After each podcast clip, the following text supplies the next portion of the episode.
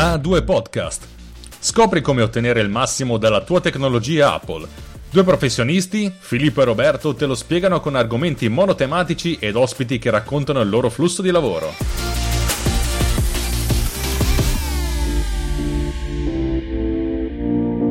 Benvenuti all'episodio 69 col numero curioso di A2 in cui scoprire come ottenere il massimo della vostra tecnologia Apple.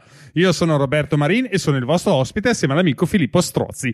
Di cosa parliamo caro il mio Filippo? Allora, mio caro Roberto, oggi puntatona dedicata al nuovo sistema operativo di Apple per i nostri Mac. Teoricamente, dico teoricamente perché uh, anch'io mi ricordavo una cosa diversa, ma quando facevo le ricerche mi è, mi è venuto fuori il 26 di settembre oggi, mentre stiamo registrando, 26 di settembre appunto, abbiamo eh, l'uscita di macOS Sonoma o macOS 14 e quindi eh, dopo aver fatto la puntata su eh, iOS iPadOS 17, oggi tra hack arriviamo eh, quasi in sincronia perché poi la puntata voi, eh, se non siete in diretta qui con noi come su YouTube, come il buon Daniele Borghi, la ascolterete il 2 di ottobre invece. Ti salutiamo. Che ovviamente sal- abbiamo già salutato anche. E basta. Eh, quindi direi che possiamo iniziare a, a, a tracciare l'argomento, come si suol dire. E io eh, faccio una piccola premessa. Io ho testato macOS Sonoma sul mio MacBook Pro 16 pollici Intel, quindi del 2019. Non ho ancora fatto il, il change, diciamo, sul invece il Mac Mini M1. Come premessa generale di tutta la vicenda, devo dire la verità, questo aggiornamento secondo me porta alcune cose carine, ma nulla di eh,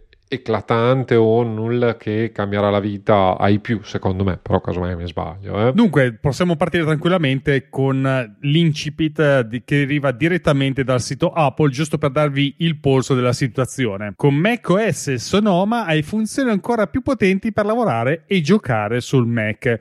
Scegli come apparire al meglio nelle videochiamate, accedi alle informazioni in modi nuovi, spingi al massimo le prestazioni di gioco e personalizza il tuo Mac come mai prima d'ora. Ok, francamente non, non, fa tanto ben sperare questa, questa, descrizione del nuovo sistema operativo perché, come sapete, eh, chi, la, chi, lavora col Mac non ci gioca e viceversa, ma soprattutto eh, chi ci gioca che di solito non usa il Mac perché sappiamo benissimo tutti quanti il motivo, a partire da un problema grosso come una casa che sappiamo benissimo tutti quanti qual è, che eh, sono le schede video di Nvidia che sono sparite da anni dai Mac e soltanto che nel corso degli anni sono diventati essenzialmente lo zoccolo duro per chiunque voglia giocare a qualcosa di decente che abbia un frame rate che sia almeno superiore ai 120 frame per secondo perché se no rallenta. E il Mac sotto questo punto di vista come sappiamo benissimo non è stato né pensato né costruito per i giochi come abbiamo visto nel corso degli anni. C'è da dire che ehm, con l'avvento di arcade. Abbiamo visto questi giochi che in qualche modo sono arrivati anche sul Mac in qualche forma e dimensione ma insomma possiamo sperare di mettere un Mac di fianco a un uh, qualsiasi computer dotata di una 40.000 scusate di una 4090 direi che non è proprio il caso di mettere di fianco perché sennò arrivano delle gran botte sonore ma più che altro non è tanto la questione hardware che Ovviamente sono molto potenti le schede Nvidia, ma c'è anche la controparte software che è decisamente molto ben sviluppata da parte di Nvidia e noi qua in effetti siamo un po' invidiosi dalla parte del Mac. Vediamo cosa vuole dire, diciamo, Apple ai suoi aspiranti giocatori su questa piattaforma, vorrei saperlo anch'io. Eh, più che altro, se vogliamo andarlo a dare un'occhiata dal punto di vista futuro, mettiamola così, eh, quello che abbiamo visto all'interno dell'ultimo keynote che abbiamo avuto anche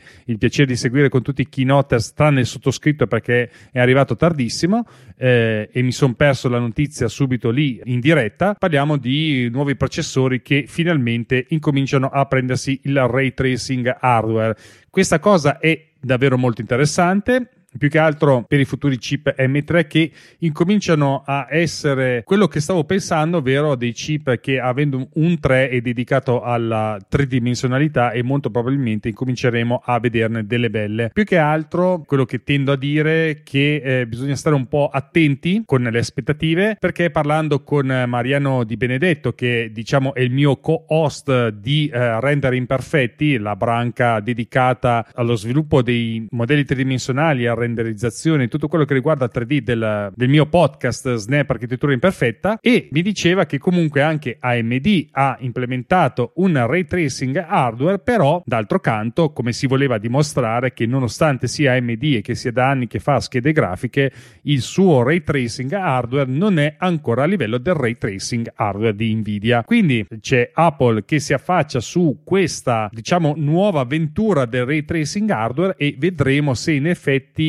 uno sarà all'altezza, sarà tra AMD e Nvidia, sarà sotto AMD. Non so se arriverà a livelli di Nvidia, lo spero, ma sarebbe veramente tanta, tanta, tanta roba. È come se qualcuno di colpo riuscisse ad arrivare a dei livelli di sviluppo di veramente il, a chi c'è in testa davanti a questa ipotetica classifica del rendering 3D e arrivasse di colpo dall'oggi a domani a usurparci il suo posto. Secondo me è praticamente impossibile, ma Apple, tutto sommato, abbiamo visto delle grandissime cose dal punto di vista del connubio tra software e hardware, abbiamo visto delle grandissime belle cose sotto tutti i punti di vista. Io, ad esempio, come eh, sapete, con l'M2 che ho qua davanti, sono veramente stupefatto di quello che fa e con che poca poca potenza riesce a fare le cose, nel senso potenza eh, dal punto di vista elettrico, mettiamola così, nel senso che la potenza ce l'ha e non consuma nulla, invece sappiamo bene anche che invece le schede Nvidia non sono proprio poco consumanti, diciamo, hanno insomma potenze impegnate dal punto di vista di watt eh, che si fanno sentire sia dal punto di vista del computer di cui ne ha necessità sia dal punto di vista diciamo del calore che viene buttato fuori. Sono davvero molto curioso sotto questo punto di vista, vediamo di che si tratta e adesso io a questo punto, diciamo, ho fatto questo piccolo cappello sui giochi che mh, non ne sono un esperto io mh, direttamente perché ormai ho smesso di, fare, di giocare ai giochi veri, diciamo, a quelli di alto livello da un bel po' di tempo. Sono un giocatore saltuario con arcade che utilizzo neanche sul cellulare o sull'iPad, ma direttamente su Apple TV. Quindi non ha molto senso il mio punto di vista perché è abbastanza al di fuori di quello che può essere un gioco all'interno dell'ecosistema Mac, c'è da dire che alcuni titoli si sono affacciati in modo, secondo me, in modo abbastanza timido, non hanno ancora tirato fuori il massimo, e poi c'è, ah, c'è qualcos'altro che insomma dobbiamo ricordare che è difficile da gestire. Di cosa stiamo parlando? Stiamo parlando dei motori grafici di gioco, che ormai in questo momento che io sappia, da quello che dalle mie conoscenze, essenzialmente ne abbiamo due che stanno un po' comandando all'interno del mondo dei videogame. Sappiamo tutti che parliamo di Unreal Engine e di Unity. Unity che è stato preso un po' a braccetto da quel, da quel che sembra da Apple grazie all'utilizzo di Unity per Vision Pro, per diciamo il, lo sviluppo di Vision OS e dobbiamo però un po' capire cosa vuole fare nella vita Apple, nel senso che quando uno si lancia nei giochi deve anche confrontarsi con delle case software che eh, hanno sviluppato per anni per piattaforme Windows con un certo tipo di scheda grafica, con un certo tipo di richieste richieste e bisogna ancora vedere secondo me su arcade che diciamo è quella branca di quella parte chiamiamola così di, di store di Apple dedicata ai videogiochi dei giochi di un certo livello io francamente ho visto qualcosa fatto molto bene, niente da dire, ma se devo andare, se devo girarmi e guardare eh, la quantità di eh, giochi che sono disponibili per piattaforma Windows, ragazzi miei, cambia completamente la questione. Ma la questione, secondo me, non è così poco da sottovalutare, nel senso che non ci si può neanche pensare che dall'oggi a domani tutti gli sviluppatori software si mettono a sviluppare per il nostro simpatico Apple Silicon. Anche perché, da quello che ho capito, non è poi così tanto semplice. Abbiamo visto case, dal mio punto di vista, contenere da architetto, casi grandi come Graphisoft, come Autodesk, che ci hanno messo due anni a tirare fuori un'applicazione nativa per la progettazione. Incomincio a avere dei sospetti che non sia proprio così semplicissimo sviluppare un software per Apple Silicon. E quindi immagino, dal punto di vista remunerativo, che anche sotto questo aspetto sia da tenere in considerazione per gli, i giochi che arriveranno probabilmente su eh, Sonoma, ma c'è anche un altro aspetto che ehm, è da tenere in considerazione. Eh, se non arrivano questi giochi, ho paura che quest- questi sforzi che sta facendo Apple siano un po' lasciati a se stessi. E questa è una mia impressione perché vedendo negli anni abbiamo visto quando c'era il nostro simpatico Steve Jobs che aveva ben presente questa situazione, ma diciamo che era una situazione che riguardava ancora gli applicativi dal punto di vista di produttività. E da quello che ne so io so che Steve Jobs ha praticamente ha, ha stimolato parecchio la produzione di software per la produttività per il Mac in modo diretto e quindi secondo me anche in questo caso ho paura che Apple debba intervenire in qualche modo per riuscire a portare certi videogiochi da Windows che sono nati in quella situazione in questa parte. Immagino che Filippo aveva qualcosa da aggiungere. Forse... Eh no, allora, premetto che anch'io uh, non, non, seguo il mondo dei videogiochi su Mac da, da, sempre, diciamo, quindi sono ignorante. Ti segnalo solo che, che forse ti è sfuggito, che sembrerebbe perché, eh, continuo a ripetere, io ho letto di sfuggito alcune notizie, ma sostanzialmente con questo aggiornamento per i, eh, per i videogiochi, diciamo, hanno eh, inserito un layer ulteriore di compatibilità e quindi credo che eh, appunto il famoso crossover che è un uh, software che si basa su Wine eh, per far girare applicazioni Windows su Mac sostanzialmente cioè quindi per far girare proprio gli exe chiamiamoli così di Windows direttamente su Mac eh, sia stato ottimizzato addirittura per le eh, DirectX 12 quindi teoricamente c'è la possibilità appunto di far girare come è tutto un altro discorso mettiamolo in questi termini ma di far girare eh, nativamente chiamiamolo in questi termini anche se non è esattamente corretto sui Mac M1 tutto il sistema e eh, avevo letto però uh, lo porto con un, una serie di dubbi e di incertezze che c'erano stati già qua vari tentativi e con successo di, di riuscire a fare un porting, eh, diciamo, un po' all'arrembaggio eh, di vari videogiochi direttamente su Mac con risultati non eccezionali, mettiamolo in questi termini, ma neanche mediocri come eh, sono sempre stati fatti, credo, utilizzando Steam addirittura però te la vendo appunto non, non rientra nel, nelle cose che mi interessano, ecco, mettiamola così, quindi ho de, dei vaghi ricordi. Sì, sì, ecco, io in questo merito non è che me lo sono dimenticato, ma è un aspetto molto interessante. Allora, facendo un attimo di, di cappello, in realtà all'interno del Mac, eh, diciamo di questo sistema operativo di Sonoma, è stata introdotta una modalità che si chiama modalità gioco praticamente che eh, sfrutta al massimo sia CPU che GPU in modo tale che eh, diciamo il resto del sistema operativo lascia un po' le briglie del computer a questa modalità in modo tale che tutte le risorse del computer siano destinate a questo al videogioco essenzialmente, quindi si lascia un po' le briglie sciolte al sistema operativo e si concentrano le forze, le chiamate, via discorrendo, tutto quanto per il videogioco che in quel momento è in esecuzione. Di quello che parli tu in effetti è, un, se ho capito bene il discorso, perché anch'io non ho potuto seguire bene perché c'è veramente tantissime cose da guardare e eh, purtroppo questa è una questione di nicchia perché non riguarda direttamente me se non per un certo punto di vista che è eh, questo famoso porting mh, fatto da, um, diciamo da Apple per provare i giochi all'interno del Mac, diciamo in modalità sviluppatore, se ho capito bene. Quindi non è una cosa del tutto ufficiale, nel senso che tu non è che puoi arrivare lì e io da, io da diciamo utente normale posso mettermi in videogioco con l'ex. Sì, sì, no, no, no, è proprio per lo sviluppatore, ma so che esatto. alcuni avevano fatto vari, vari test e i test sembravano positivi, poi dopo te la vendo come... Assolutamente sì, e di fatti sto cercando di seguirlo non troppo da vicino perché lascio un po' andare le cose perché voglio arrivare al dunque e avere una notizia certa. In effetti c'è questo, per chi non lo conoscesse,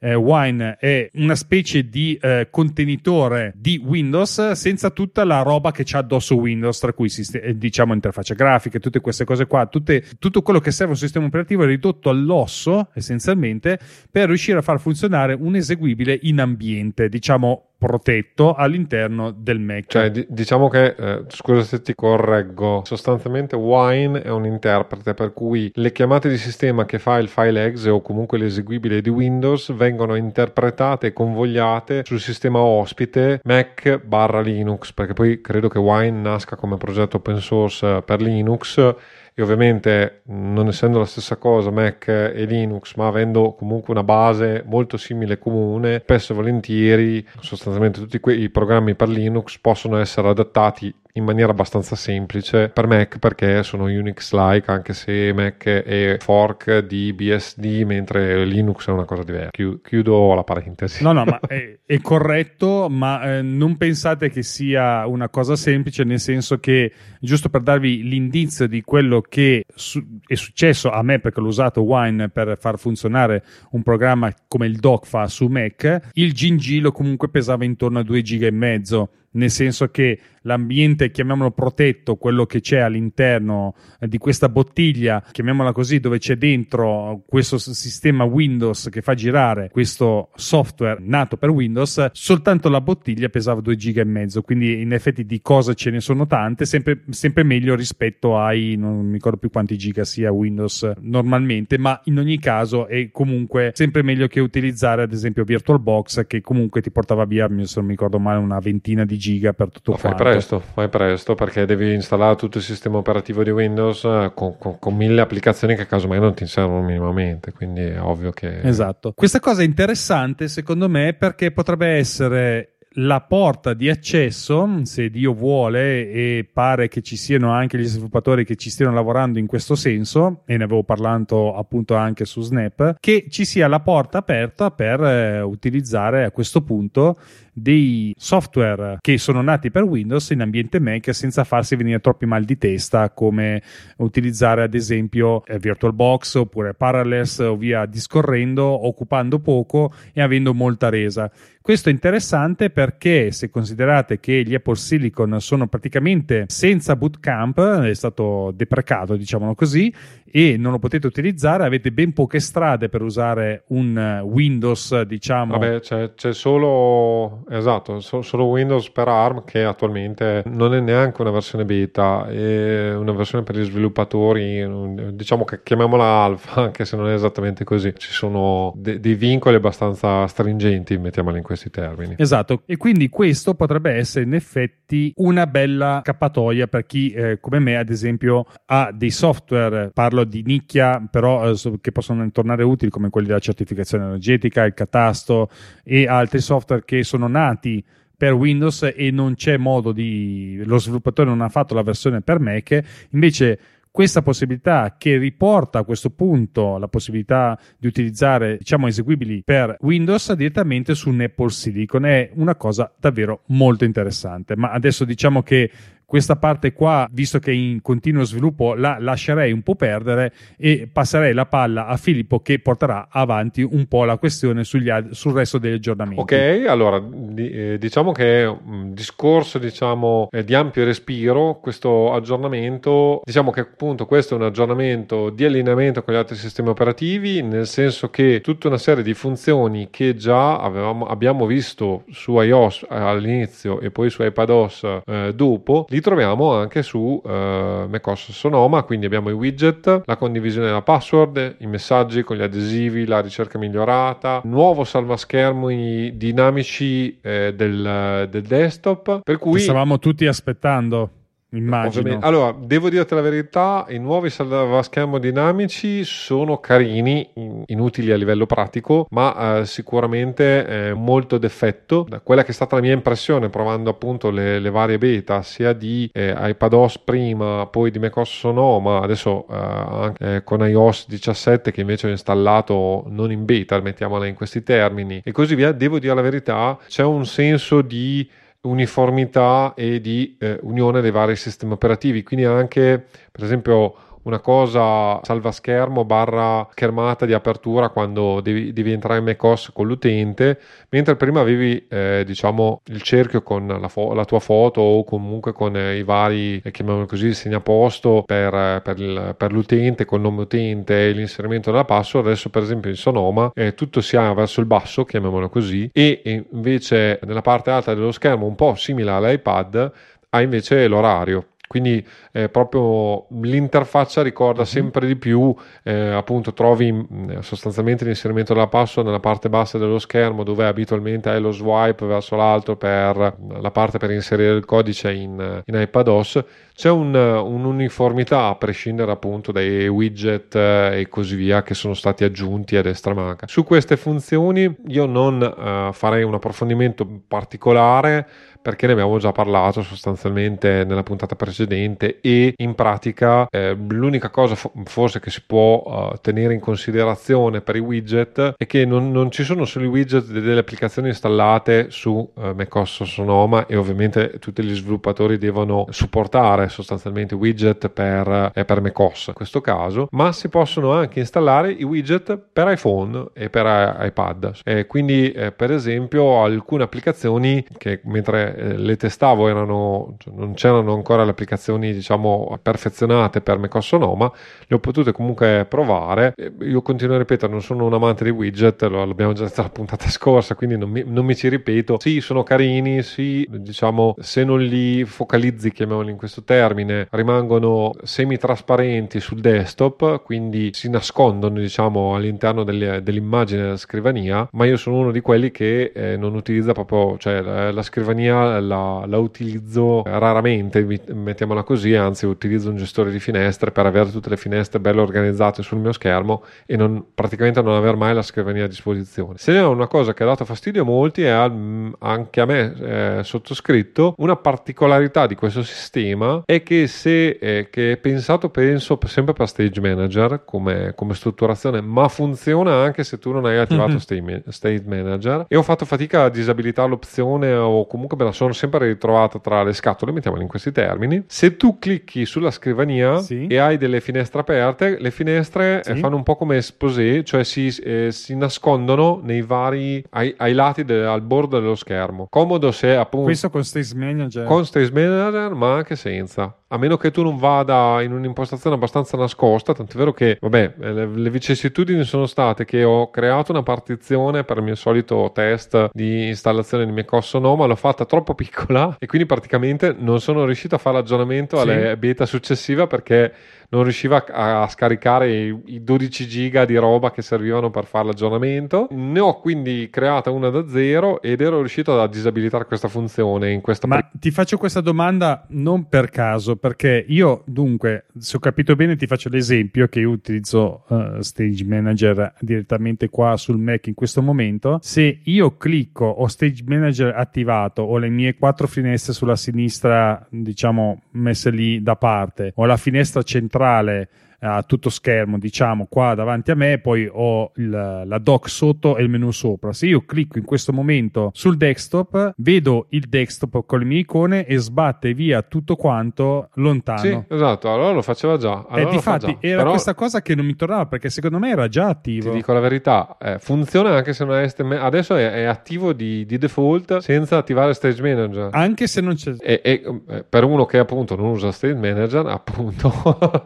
è abbastanza abbastanza fastidioso, mettiamolo in questi termini. È fastidioso. Quindi io lo segnalo perché eh, a me ha lasciato abbastanza spiazzato. Poi non so se ah, sicuramente nell'ultima beta che ho testato io è ancora così e non ho fatto niente, cioè nel senso non sono riuscito a disabilitare questa funzione, quindi me lo sono trovato senza, senza aver mai acceso Stage Manager, tendo a precisare, perché sai come la penso io su Stage mm-hmm. Manager. Quindi è una cosa che eh, diciamo eh, sì, sì, so bene. potrebbe trovarsi un po' spiazzato, almeno a me ha spiazzato un po'. Ecco, mettiamola in questi termini. Un'altra funzione che credo sia molto molto molto interessante, ne abbiamo già accennato nella puntata con, uh, con Lucio, è, è, presente ovviamente ormai su tutti e tre i sistemi operativi, è il uh, PDF e note. Quindi PDF c'è il riconoscimento dei campi sì. per i form quindi l'autofill ha addirittura dei dati presenti nei contatti, quindi per esempio inizia a digitare il nome e, e se per esempio al, al, tuo nome o addirittura il nome di, di, di contatti, perché non so, devi, eh, devi, scrivere qualcosa per tua moglie, per tuo figlio e così via, i, i, dati potenzialmente si possono autocompletare direttamente dal, dal, contatto che devi avere ovviamente nella rubrica eh, di contatti. C'è la possibilità per la gioia di Roberto fogliare i PDF direttamente dentro le note, non so se ci hai provato, ah, teoricamente funziona anche su iPadOS, teoricamente. Dunque, io in questo momento non ci ho provato perché non ho ancora avuto, diciamo, eh, la possibilità di farlo. Sicuramente se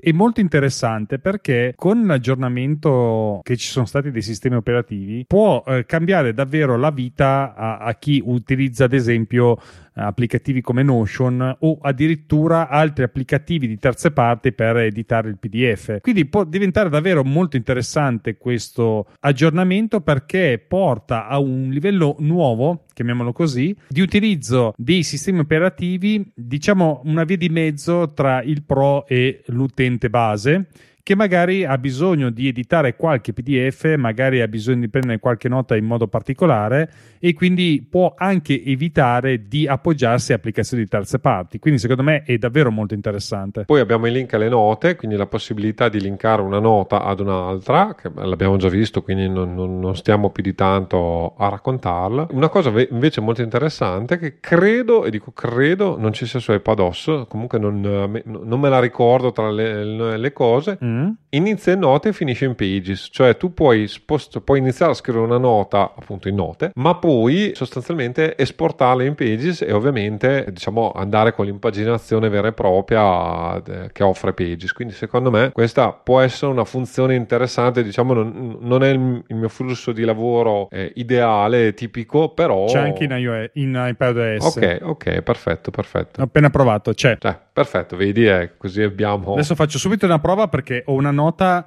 diciamo scritta solo con del semplice testo, non c'è niente di particolare, prepara e apre direttamente la nota scritta in eh, note direttamente in Pages mm-hmm. e funziona molto bene perché era importata correttamente. E adesso invece voglio fare un altro tipo di prova in diretta, voglio aprire invece una nota che è un po' uh-huh. più infame perché è una nota particolare che ha una parte di scritta presa a mano e una parte di testo. Ti voglio vedere però come la importa, se la importa correttamente o no. E lo sta facendo subito al volo e l'ha importato molto bene. C'è da dire che il testo è un oggetto. Sì, è un'immagine, immagino. È un'immagine. Mi pare un, un oggetto no. immagine, sì, correttamente però ha una bella definizione e quindi è davvero molto interessante. Può... Tra l'altro, Pages eh, con la gestione dell'immagine funziona molto bene, quindi puoi fare anche girare il testo intorno all'immagine, cioè puoi fare delle cosine carine, ecco, dopo in, in questi casi. Per cui sicuramente opzione che funziona su tutti i sistemi operativi. Come dicevo prima, eh, la cosa più interessante, diciamo, è l'omogeneità eh, dei tre sistemi che progressivamente permettono di spostarti da un sistema operativo all'altro con veramente poca fatica, secondo me, e con tutta una serie di archetipi similari e quindi anche di facilità di spostarsi da un dispositivo all'altro. Il famoso family feeling di app. Se voi prendete in questo periodo un Mac e un tablet, eh, un, un iPad, eh, se togliete qualche la dock e togliete il menu, mm, sotto un certo punto di vista, utilizzando soprattutto State Manager, avete veramente quasi lo stesso sistema operativo, manca veramente poco. E un'altra funzione nuova eh, che abbiamo visto anche qui, sempre sugli altri dispositivi, devo dire la verità, qui ho visto degli accenni, non so come definirli diversamente, nel senso che non posso garantire che tutto funzioni come previsto, ma ho visto in varie occasioni in cui lavoravo dei colpi di eh, di funzionamento di questi sistemi, quindi un correttore più preciso anche in italiano e eh, soprattutto il completamento delle frasi, mm-hmm. eh, che appunto così veloce, diciamo, che, che, me ne sono accorto, non sono riuscito a fare degli screenshot, non sono riuscito a fare grandi cose e comunque non è che fossero qualcosa di eccezionale, mettiamolo in questi termini, ma eh, ho potuto vedere per esempio eh, nella sostanza mentre stai digitando del testo, cosa che che, che, Google ormai ha su, per esempio su Gmail e altri suoi prodotti, mentre stai scrivendo una frase, diciamo, ti suggerisce quale può essere il completamento della frase con un testo sbiadito in grigio sostanzialmente. Teoricamente questa funzione dovrebbe essere solo per l'inglese, mm-hmm. da quello che ho visto, e solo per, gli, eh, per i chip M, eh, M eh, qualcosa. Io l'ho visto su un Intel, non ti so dire esattamente se era un bug, se... però eh, sto, ho, ho, notato diciamo che sia su eh, iPad che su eh, Mac dei, dei call, degli sprazzi ci sono, poi definire esattamente il, alla perfezione il funzionamento, quello non è così semplice e secondo me mi viene anche da dire, è, è, attualmente lo si trova prevalentemente nelle applicazioni Apple, quindi secondo me sono funzioni che probabilmente sono aperte anche agli sviluppatori, ma devono essere in una qualche maniera inserite dentro il sistema. Però continuo a ripetere, l'avendo con dei dubitativi perché non, non ho potuto a- avere de- dei feedback definitivi e positivi al 100%, ecco, mettiamola così. Certo, certo, chiaramente, ma può capitare. Ma anche perché, devo dire la verità, la mia impressione è stata che var- nel passaggio delle varie beta queste funzioni si siano più accentuate, non so come definire, eh, le ho viste di più. All'inizio proprio mm. non mi sembrava funzionasse niente di, di, queste funzioni che da un certo punto di vista facendo, facendo, il mio mestiere è molto interessante ovviamente potenzialmente avere sicuramente un correttore più preciso e più puntuale e addirittura la possibilità con un minimo di machine learning di eh, avere un suggerimento di, di, completamento delle frasi non ti so dire poi non, non avendolo testato su M1 che dovrebbe essere proprio il suo pane è vero che il mio MacBook Intel è ancora cioè, deve avere il T2 o T1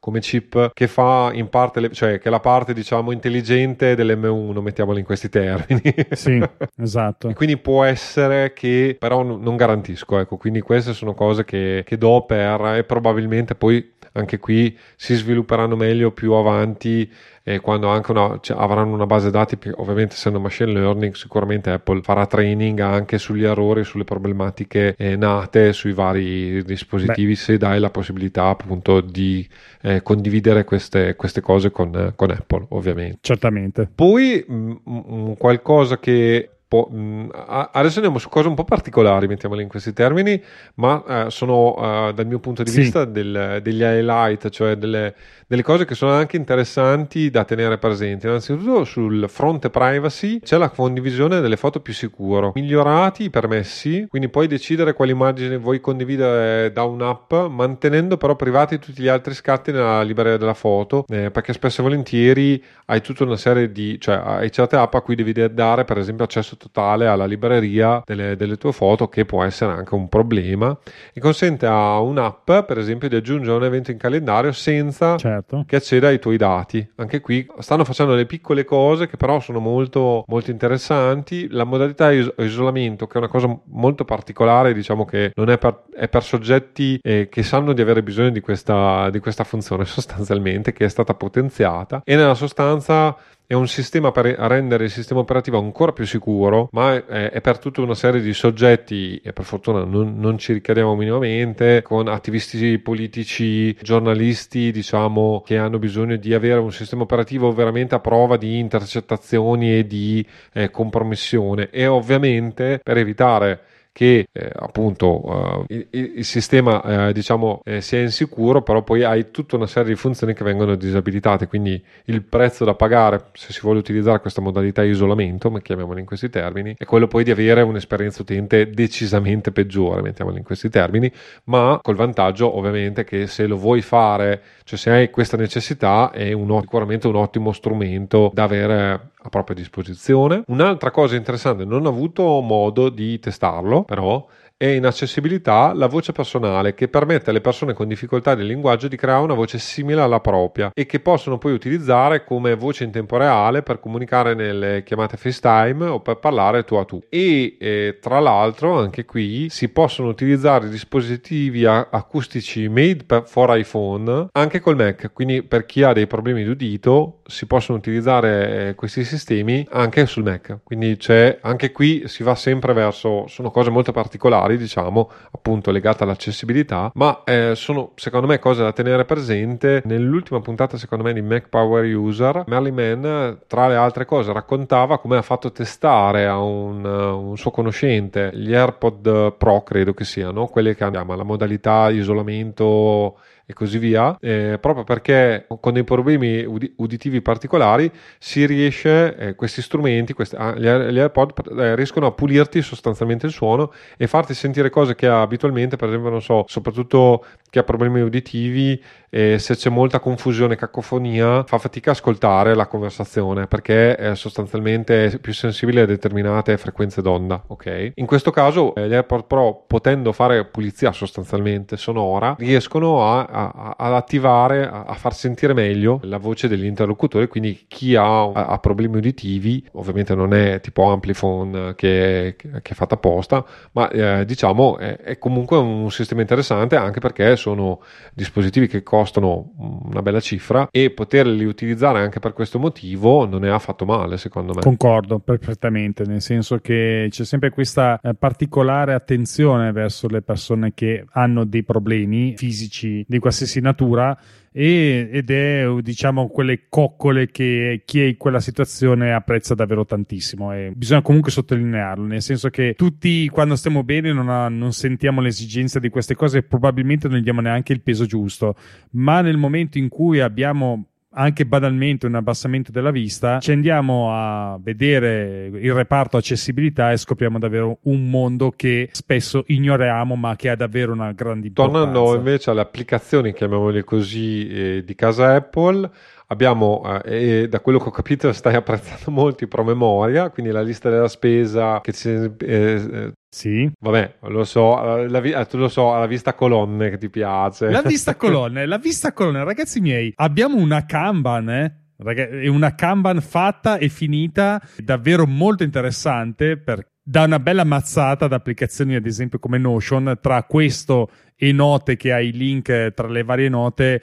incominciamo a intravedere che tanti pezzi che sono importanti magari in Notion divin- incominciano a essere persi e diluiti all'interno del sistema operativo e in effetti forse a questo punto Notion incomincia a diventare utile per chi vuole un database ma per chi fa un utilizzo normale e medio, se si utilizza le applicazioni di sistema può tranquillamente andare avanti tranquillo. Poi abbiamo mail, vabbè, le novità, tra virgolette, sono che, che se hai un programma, un viaggio, le relative mail compaiono in cima ai risultati di ricerca quando la data si avvicina, puoi aggiungere emoji grandi ai tuoi messaggi, questo sono le grandi... Le... Bene. Una vola ci vuole per questo. Le sì. grandi novità. Ecco, una cosa che non abbiamo detto, però interessante invece, è se ve- ti vengono mandati dei, dei, codici OTP via mail, questi vengono uh, visti te- dal sistema operativo e quindi ti vengono suggeriti nel completamento dell'OTP sul, sulla pagina. Del campo, esatto. Questo mi è successo oggi, proprio oggi, mentre stavo accedendo a InfoCert mi era scaduto momentaneamente la mia password e con mio sommissimo stupore perché era la prima volta che mi era capitato effettivamente un caso pratico, mi era arrivato invece un messaggio con il codice diciamo OTP da parte di InfoCert che dovevo inserire. Io non l'avevo neanche sentito arrivare, mi è comparso il pop-up direttamente su Safari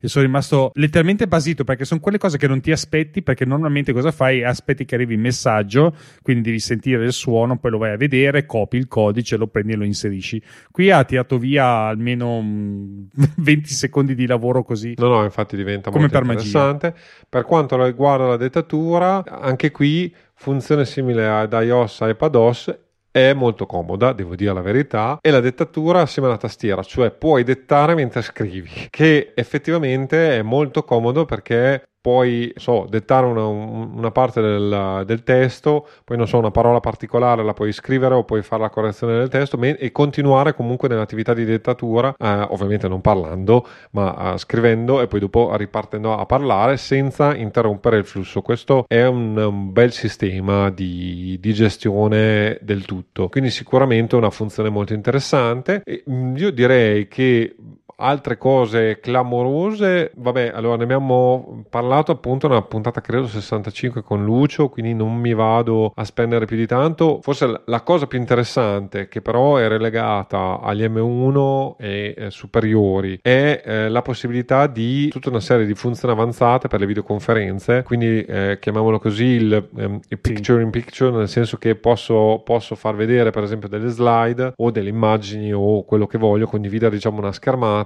e contemporaneamente eh, risultare eh, quindi con, con o in un, in un cerchio sostanzialmente che posso posizionare o addirittura come scontorno, eh, eh come chiamiamolo così, green screen fatto direttamente ovviamente da, dall'iPhone o da una webcam, posso eh, un sistema avanzato di, di, videoconferenza che è molto comodo, troppo io non riuscirò a utilizzare a breve, però che eh, sicuramente è molto interessante e eh, sfrutta diciamo tutte le co- varie compatibilità Apple eh, di gestione. Addirittura in questo sistema mh, facendo una serie di gesti è possibile far comparire i coriandoli e tutta una serie di altri effetti che vabbè dal dubbio gusto pratico ma sì Vabbè. Ma più, più, scenico che altro, mettiamoli in questi termini. Non mi ci dilungherei troppo proprio perché ne abbiamo già parlato. Io invece vi volevo parlare di una cosa che una, se, sembra una stupidaggine, ma eh, ho notato che una volta che la conosci, cominci a sfruttarla come si deve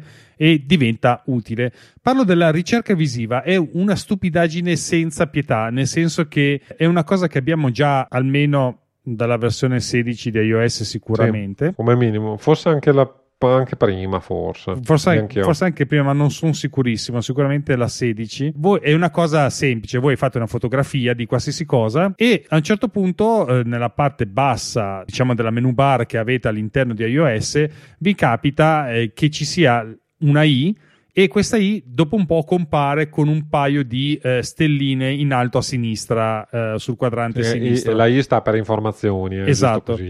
La I di informazioni, perché c'è la I di informazioni normale che compare, però dopo un po' che hai elaborato la questione compaiono queste stelline, che è una cosa diversa, nel senso che è sempre informazioni, ma dà informazioni non più sulla foto, ma sull'oggetto della foto. Sugli eventuali oggetti che ha, che ha rilevato all'interno della foto. Esatto.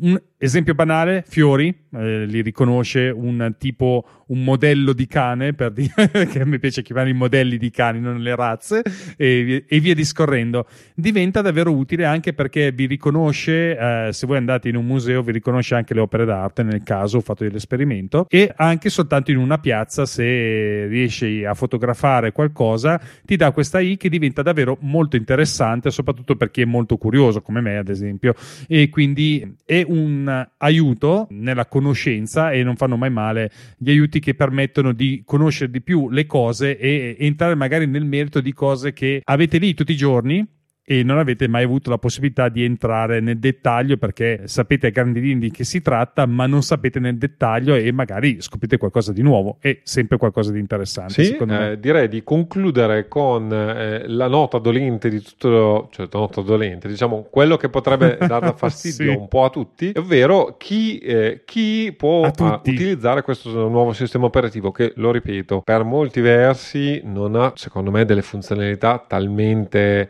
interessanti interessanti, mettiamole in questi termini. Da richiedere l'upgrade? Esatto, se non per chi già ha un M1, allora fa molte videoconferenze, presentazioni online e così via, dove allora secondo me l'aggiornamento vale la pena, ma comunque non ci sono problemi perché sono Mac recenti, perché gli M1 attualmente non, non, sono considerate ancora vinte. Ti faccio una domanda prima di dire le compatibilità. Come l'hai trovato il sistema? È abbastanza stabile? Allora, come eh, tutte le beta di quest'anno, devo dire la verità, non è stato fatto un grosso lavoro secondo me, probabilmente anche perché eh, molte risorse di Apple sono, pen- eh, sono ragionate per il Vision Pro e quant'altro, quindi probabilmente è un, è un, aggiornamento molto stabile, devo dire la verità, iPad OS non ha avuto quasi nessun tipo di problema. Sonoma considera che i primi mesi di beta non l'ho praticamente usato perché ho fatto questo primo step, poi dopo sono rimasto bloccato, l'ho iniziato, l'ho riutilizzato e l'ho,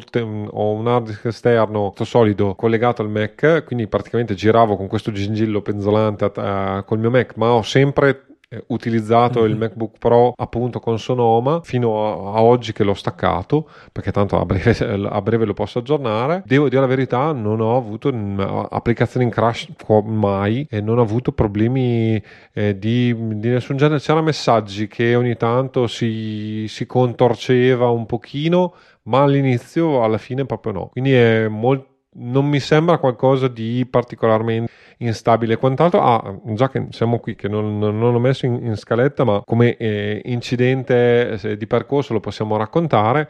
Ovviamente, come al solito, io ho fatto i miei soliti eh, test per processi telematici a destra manca, firma digitale e così via. Posso confermare che tutto funziona senza eh, alcun tipo di problema. Non ho mh, mm, riscontrato so, sotto la scocca, da, da, quello che ne sapevo, non, non era stato fatto niente, quindi non mi dava nessun tipo di dubbio sul fatto che la compatibilità fosse rimasta. Ho testato come al mio solito smart card con InfoCert che sono quelle più com- compatibili abitualmente. Non ho fatto invece i test con uh, Aruba. Consiglio sempre comunque utilizzate una smart card. È difficoltoso l- la prima installazione, ma ho fatto anche varie guide, quindi eventualmente fate riferimento a quello. Eh, ma eh, devo dire la verità, non ci sono stati nessun tipo di problemi. Ho testato varie applicazioni, tutto funziona correttamente, quindi OpenSC funziona, quindi sono riuscito a collegarmi via Safari direttamente. Varie applicazioni che chiedevano la, la firma digitale come SLPC CT o Cassazione.net funzionano perfettamente senza nessun tipo di, eh, di problema. Quindi, eh, se, se, per caso siete in questa mini, micro fascia di gente che deve utilizzare questi strumenti, non ci sono grosse novità a riguardo. L'unica cosa che segnalo, perché è una cosa che dà problemi agli avvocati sostanzialmente per i depositi telematici, Mail continua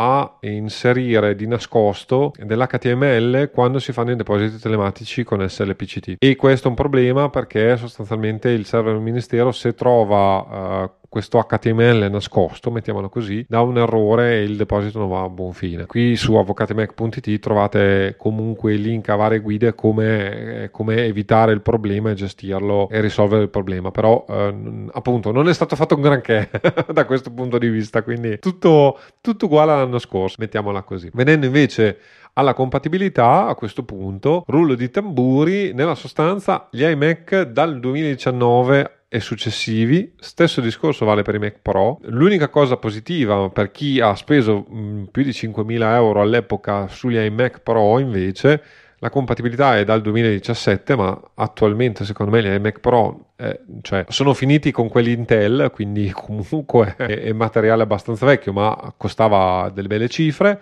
Mac Studio, vabbè, dal 2022, ma semplicemente perché sono usciti nel 2022.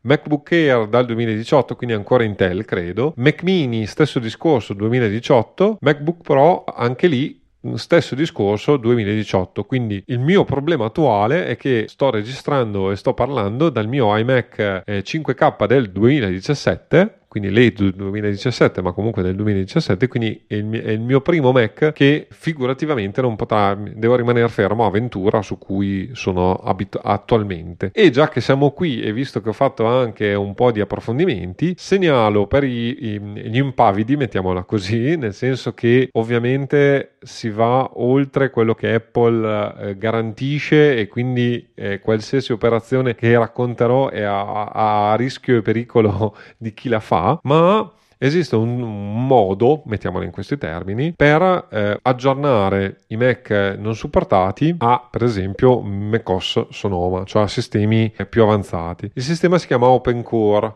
OpenCore sostanzialmente, eh, la, la cito direttamente, è un sofisticato bootloader utilizzato per iniettare e patchare i dati di memoria invece che il disco. Ciò significa che si è in grado di ottenere un'esperienza quasi nativa su tutti i Mac non supportati. Che vuol dire? Sostanzialmente simula, fa credere eh, in pratica al sistema operativo che il tuo Mac sia un Mac più nuovo di quello che è ok? Detta proprio in termini molto molto semplici. È ovvio che tutta questa operazione va a fare modifiche abbastanza profonde e particolari al sistema operativo. La cosa interessante è che queste, questo sistema è stato fatto per essere il più semplice possibile. È ovvio che più semplice possibile non vuol dire che è semplicissimo.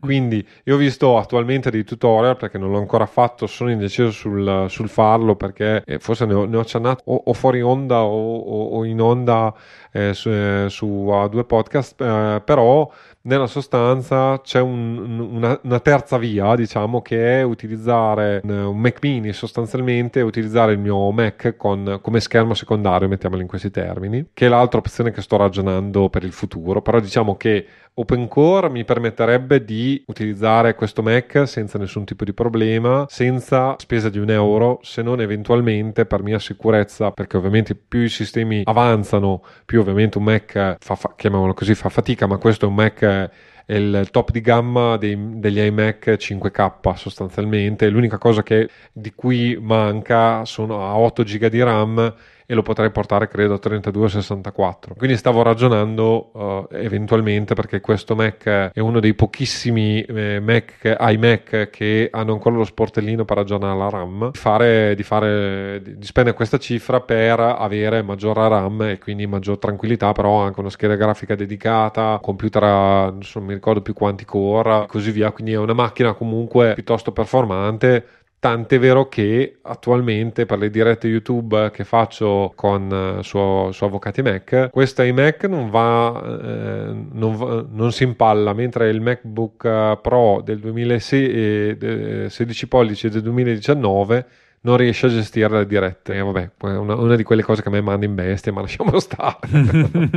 sì, lo so bene, lo so bene. Per cui, eh, tornando a noi, nella sostanza, proprio raccontata in maniera molto semplice, OpenCore cosa fa? Carica questa applicazione. A questo punto ti fa scaricare il sistema operativo nuovo nella sua interezza, crea, eh, quindi ci vuole anche una chiavetta USB che verrà poi formattata per eh, contenere i 12 e qualcosa gigabyte del nuovo sistema operativo operativo. A questo punto si fa un boot dalla chiavetta e si installa il sistema operativo dalla chiavetta e eh, alla fine si va a fare due o tre cambiamenti per rendere operativo tutta l'operazione. Ve, l'ho resa molto molto molto semplice. Un, eh, ci sono molte guide online, io ovviamente le ho viste quelle in inglese. È sicuramente una, una cosa da tenere in considerazione soprattutto in quella fascia di eh, Mac, casomai di fascia medio-alta, quindi anche qui si è speso anche abbastanza soldi, mettiamola così, perché questo iMac all'epoca è costato parecchio, mettiamola in questi termini, credo dai 2500 ai 3000 euro, quindi comunque non è una macchina da niente, mettiamola in quest- quest'ottica, ha uno schermo favoloso perché è un 5K veramente valido, per cui su queste macchine che sono comunque già di fascia alta e non sono così vecchie perché appunto fino a, a ieri questo sistema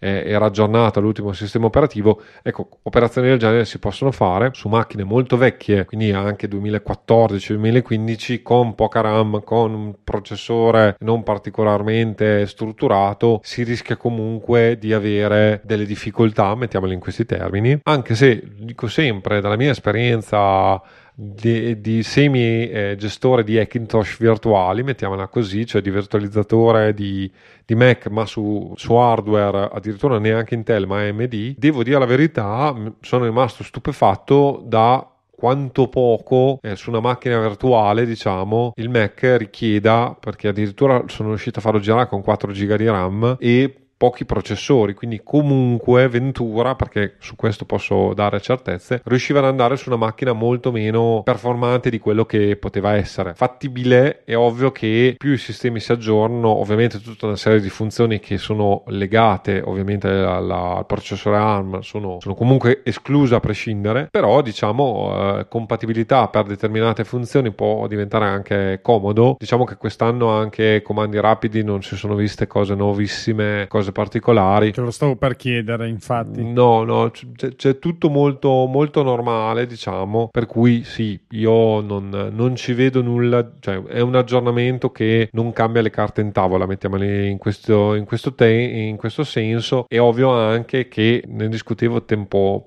qualche settimana fa, secondo me, sul canale di Avvocati Mac, ricordatevi sempre che, che l'altra sostanzialmente problematica di Apple, Apple garantisce la, le patch di sicurezza per gli ultimi due sistemi operativi. Quindi ad oggi, che dovrebbe essere uscito appunto Sonoma, su Sonoma e su macOS Ventura, solitamente le patch di sicurezza almeno scendono. Io ho visto, secondo me, quest'anno ho visto, quindi prima di Sonoma, ho visto fare le patch a Catalina, quindi comunque soprattutto se sono molto gravi, Apple cerca di, ma l'assistenza vera e propria è negli ultimi due sistemi operativi in quel momento specifico eh, considerati ultimi due sistemi operativi da, da, Apple. Quindi effettivamente anche qui non aggiornare, adesso per me non è un grosso problema perché rientro comunque con questo Mac nella sicurezza, ma dall'anno prossimo per esempio sarei fuori da qualsiasi tipo di aggiornamento di sicurezza o comunque solo pochi aggiornamenti. Sono considerazioni da tenere presente. È ovvio anche che, secondo me, appunto, eh, su sistemi molto vecchi eh, vale, vale, acquistare un hardware nuovo. In questo caso specifico e per le mie esigenze pratiche, ho l'interesse, il mio interesse maggiore è mantenere l'utilizzabilità, diciamo, di questo monitor 5K. Certo, considerazioni tutte da, da tenere ben presenti quando si parla di sistemi operativi Apple, perché comunque vogliamo dirla tutta, eh, ragazzi miei, eh, Intel ormai possiamo darla per spacciata per eh, Apple, nel senso che se è vero la questione che viene aggiornato le ultime due versioni del sistema operativo, due anni sono passati con, eh, di transizione con, sistemi, con eh, l'hardware Apple Silicon e quindi ragazzi miei siamo ormai al di là della barriera, è stato un po' rimandato, ma questo è quanto. Nel senso che ormai Intel, chi ha un Mac con Intel deve essere proprio, diciamo, non dico obbligato, ma deve essere una scelta consapevole di quello che sta facendo, mentre deve iniziare, come ho fatto io, a pensare a passare ad Apple Silicon per non essere tagliato fuori. Anche perché purtroppo, aggiungo questa nota prima di chiudere, abbiamo visto la nuova Apple di qualche anno, di due o tre anni se non sbaglio, proprio da quando c'è stata uh, la transizione con Apple Silicon, che guarda caso alcune funzionalità vengono proprio eh, tagliate fuori da alcuni dispositivi che magari hanno anche un eh, chip di classe A che non hanno però le funzionalità che hanno i chip di classe M che sono comunque entrambi alla fine degli Apple Silicon se stiamo proprio a guardare sono ARM entrambi ma eh, cominciate a capire che se avete dell'hardware con qualche anno incominciate a perdere delle funzionalità che magari nel vostro eh, ecosistema possono diventare importanti e quindi dovete iniziare a pensare appunto a questo aspetto. Considerazione davvero eh, interessante la tua Filippo, c'è questa scappatoia che non sappiamo bene se eh, funzionerà, come funzionerà, probabilmente Filippo ci terrà eh, ovviamente aggiornato con i suoi canali, magari ne parleremo anche qua su A2 Podcast, chi lo sa, ma eh, di- diciamo che ormai siamo arrivati alla fine di questa puntata e vi ricordiamo però prima di lasciarvi scappare che potete supportare il podcast con una semplice recensione su un Apple Podcast che eh, ovviamente ci aiuterà a, non solo a farci capire se siamo sulla direzione giusta, ma soprattutto a farci salire in classifica, a farci vedere e magari qua, ad acquisire qualche altro ascoltatore che può far parte della nostra di questa community che sta diventando piano piano, ma si sta sempre ingrandendo sempre di più. Eh, come sapete, abbiamo anche la diretta eh, dove c'è il nostro Daniele che non ci abbandona mai. Delle volte ci sono anche eh, tante altre persone che salutiamo tutti quanti. Ringraziamo anche per il sostegno che ci date, eh, un po' da una parte e un po' dall'altra, nel senso che non abbiamo un canale unificato, due podcast. Diciamo che Filippo ha il suo eh, su Telegram e io il mio sul, eh, sempre su Telegram, dedicati ai rispettivi podcast. Ma eh, se volete entrare in contatto con noi è abbastanza semplice perché avete un indirizzo mail che che recita così scrivi.a chiocciola a 2 podcast.it per quanto riguarda il sistema operativo Sonoma che probabilmente avete già installato ma se volete farvi un'idea più precisa troverete tutti quanti i link all'interno eh, delle note dell'episodio oppure andando a visitare eh, l'indirizzo a 2podcast.it slash 69 dove ci, potete, dove, vi, dove ci potete trovare di bello? Ci potete trovare il sottoscritto sulla, nella sua casetta piccola digitale dove cerco di raggruppare un po' tutto che si chiama Mac Architettura che potete trovare all'indirizzo mark.net.wordpress.com dove recentemente tra l'altro ho aggiornato la pagina podcast dove ho inserito ovviamente Snap Architettura Imperfetta, ho messo ovviamente Archicad Talks ma campeggia anche a due podcast. Quindi se visitate il mio sito potete andare direttamente a vedere la pagina ufficiale di a2podcast.it questo è il suo indirizzo oppure se andate a visitare quello di Archicad Talks vi rimane rimanda al sito eh, in cui ho ospitato Architect Talks che è Spreaker. Invece per quanto riguarda Snap avete poi tutta una serie di puntate che sono direttamente eh, linkate all'interno del blog. Invece il nostro simpatico Filippo dove lo troviamo di bello? Avvocatimac.it direi che a questo punto ci sentiremo tra due settimane. Alla prossima! Alla prossima